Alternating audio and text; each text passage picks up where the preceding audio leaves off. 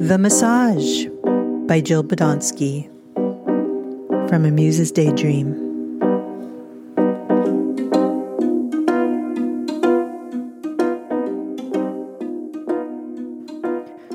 I was walking in my neighborhood the other night. I love my neighborhood. The night blooming jasmine seduces night walkers with its rich, sensual bouquet. The neighborhood after dark is a gallery of plants and trees, houses and streets, temporarily muted in blacks and whites, like TV in the 60s. Stillness reigns, and the walker is the only one stirring.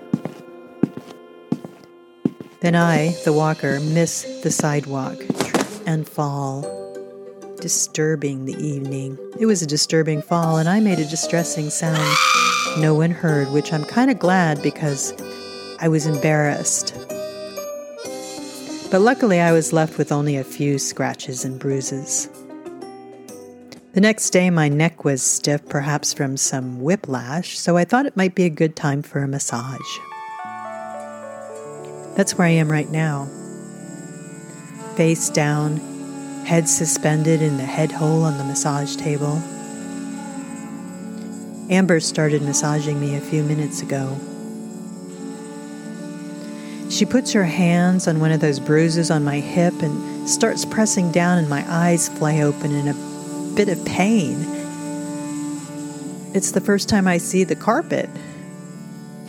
The carpet in this massage parlor has a zigzag wavy pattern of forest greens, light greens, and I think ecru, but I can't be sure because the lights are dimmed. And as I stare at the design, I become mesmerized. The pattern begins to move. The zigzags are dancing about in the psychedelic movement that can happen during a mesmerization. I know, I was a child in the 60s. And I breathe and relax into the mesmerization.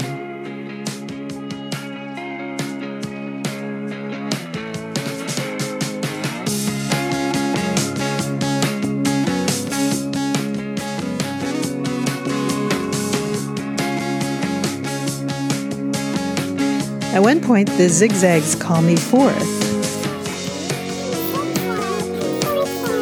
They're inviting me to dance with them. Sure how that would work, and I'm a little hesitant.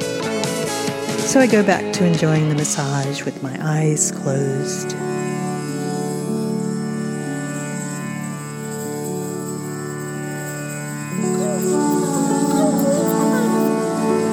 But the call doesn't go away, and I open my eyes and I remember the lesson from the last podcast. I say yes to the zigzags, slip through the toilet seat shaped head holder into the zigzagged carpet, and start dancing with zigzags.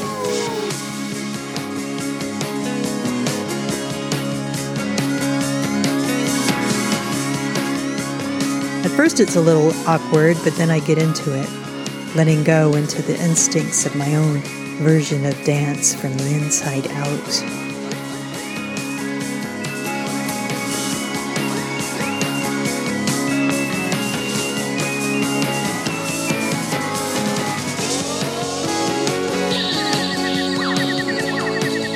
Uh oh, the zigzags are now turning into a jungle, and I am sinking in quicksand just like I dreaded when I was watching those movies back in the 70s.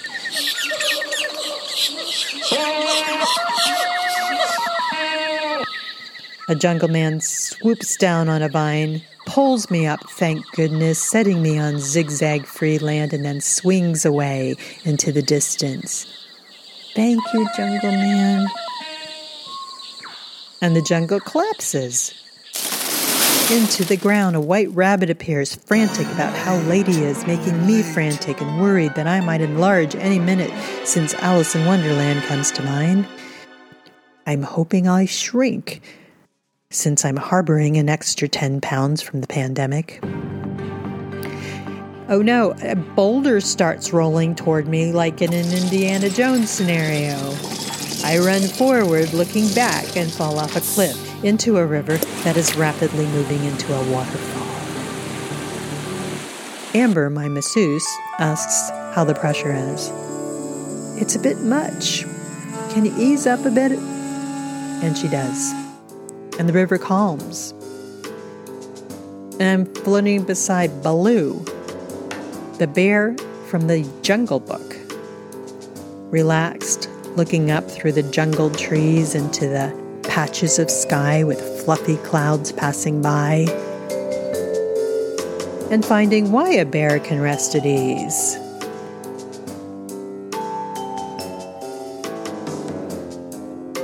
We float and eventually see rocking horse people eating marshmallow pies, drifting past flowers that grow incredibly high.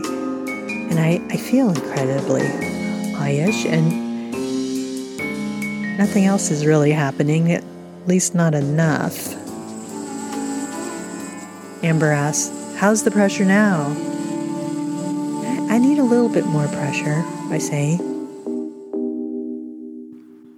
And I'm transported to a table, sitting in a chair that feels just right. Eating porridge, actually, I believe it's a fine Vichy vichyssoise with a garnish of dill and cucumber, that is just right. And Amber's pressure, just right.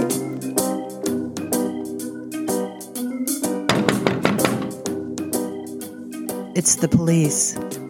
Right then, what's all this then?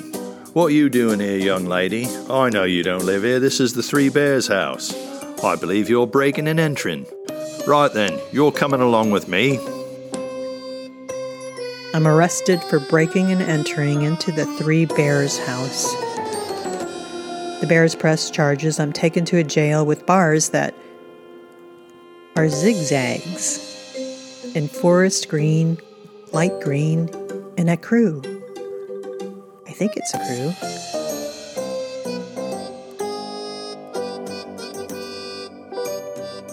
I stare at the zigzags and they begin to dance.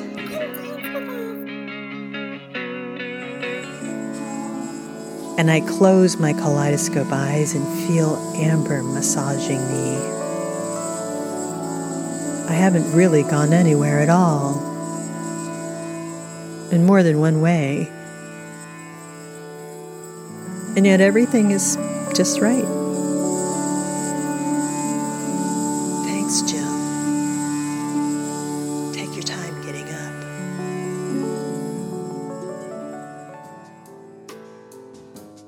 Next door to the massage parlor is a cafe. And I have a little coffee, and I write this.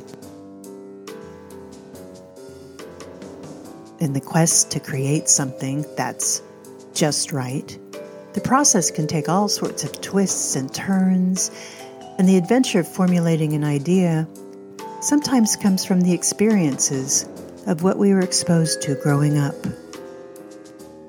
We may have no idea where the process will take us, but if we relax and accept the first small zig and go with the zag, modify it along the way according to our instincts, something we like may come out of it. Or not.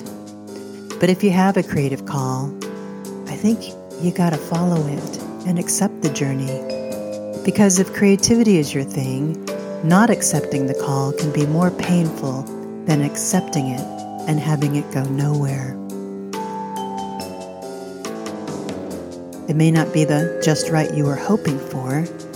You may not lose 10 pounds, but you might float down the river with a bear and feel a high in the process. Better than drugs. And it can all start with a daydream.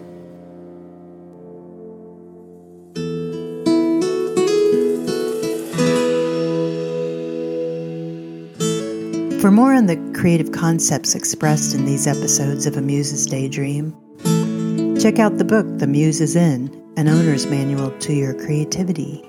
Visit www.themuseisin.com for more creative offerings, retreats, creative prompts to keep the call alive. The voice of the police was played by Robin Brisebois.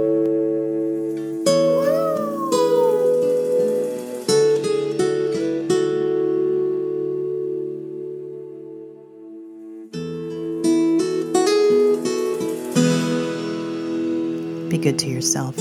Stay safe.